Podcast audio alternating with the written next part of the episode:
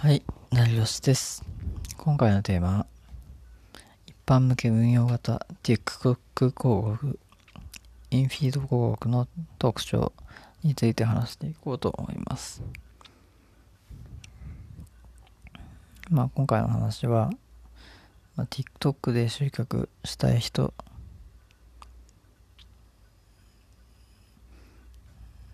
TikTok 広告を出してみたい人、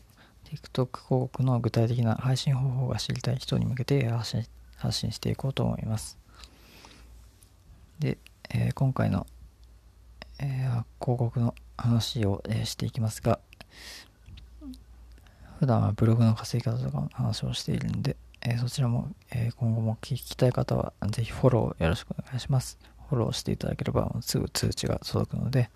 えすぐ聞けるかと思います。で今回話す内容ですが、一般向け運用型 TikTok 広告、インフィード広告の特徴。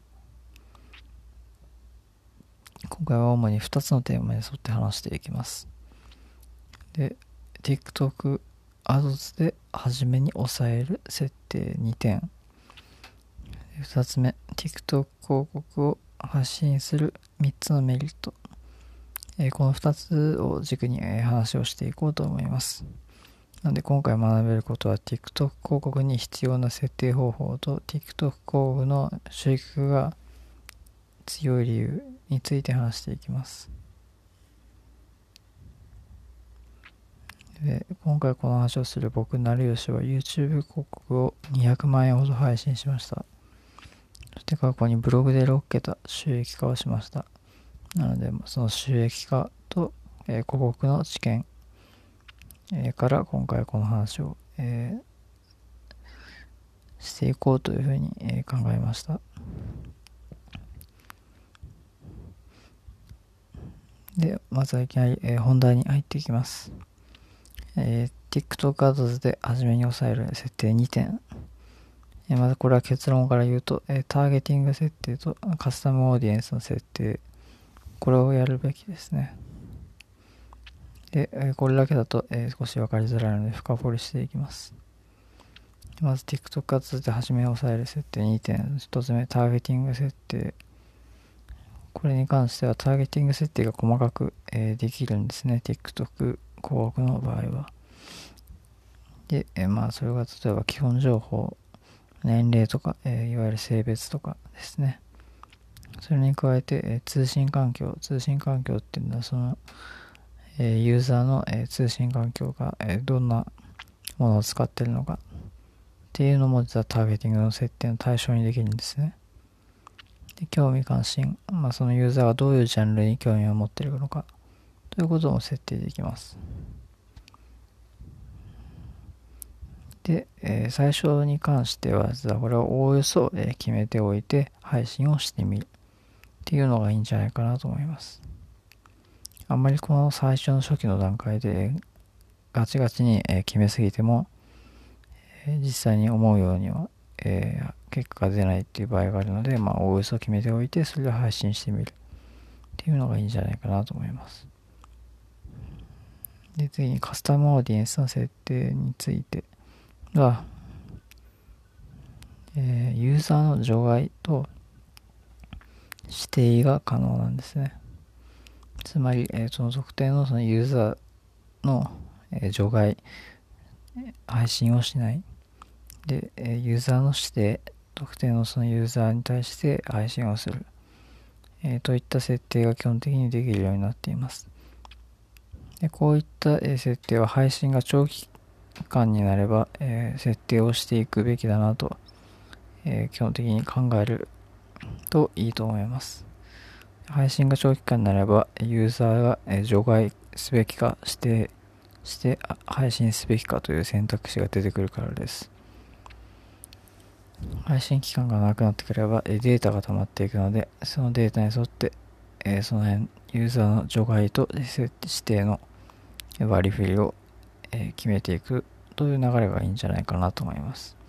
TikTok 広告を配信する3つのメリットを話していきます。結論から言うと、まず1つ目、自然にコンテンツに溶け込む。2つ目、細かいターゲティング設定が可能。3つ目、カスタムオーディエンスが可能。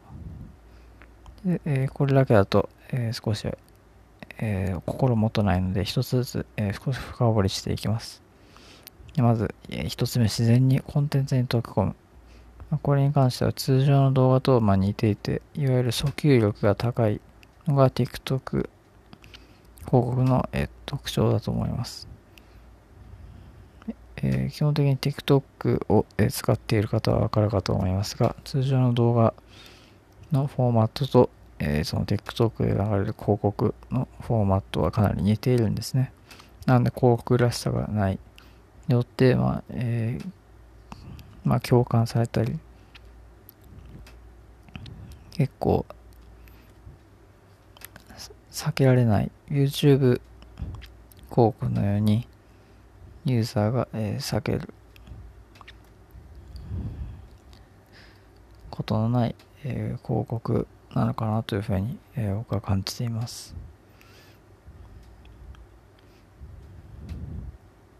なので、まあ、自分の商品が、えー、そこまで自信がない人とか、で、まず、えー、認知力を上げていきたいとか、っていう人はもう、この TikTok を配信するのを始めるのがいいんじゃないかなと思ってます。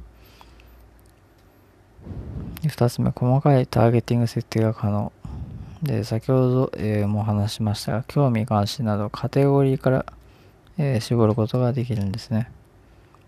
ユーザーが興味を持ってる、えー、関心を持ってる、えカテゴリー、どんなカテゴリーが興味を持ってそうかっていうのを、え設定していって、まあ、その設定したユーザーに配信をします。で、徐々にユーザーの特徴に、えー、配信をできる。つまり、えー、ユーザーの、えー、より詳細な設定、えー、特徴に合わせて配信をしていけば、後々、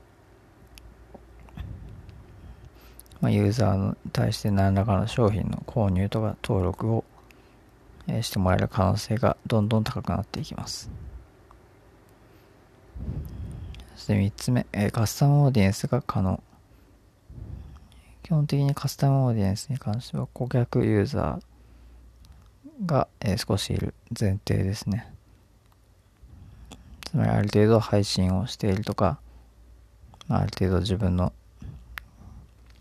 その広告を見てくれる、まあ、人がいるというところが前提です。で顧客ユーザーをさらに、え、絞る。顧客ユーザーから、え、除外する。顧客ユーザーに似たユーザーに配信など、えこれら3つのことを、えーえー、1つずつ実践してでそこから、え、繰り返しいざ行っていく流れが、このカスタムオーディエンスの役割ではないかと思いますこういった、えー、3つを、えー、繰り返していくことによってより自分の商品を買ってくれる顧客が、えー、明確になって、えー、繰り返し、えー、改善を行うことによって、えー、購入率が上げられるということにつながるんですね。そのためにカスタムオーディエンスは、えー、専門的。で設定が、えー、複雑かもしれませんがそこで、えー、設定をしておくことでより自分の商品を買ってもらえる確率をどんどん将来的に高めていけるんで少しずつでもやっておくべきかなと僕は考えています。でちなみに、え企業向けの広告については実は買い取りなんですね、えー、TikTok Ads の、まあ、一般向けと違って、えー、特定のその枠を、えー、買い取高額で買い取る。で1日とか指定の期間に配信をし続けられる。というのが企業向けの広告ですね。まあ、この場合は、えー、まあ、圧倒的に費用が高額なので、まあ、すでに、えー、まあ、事業がある人向けの広告なのかなと思います。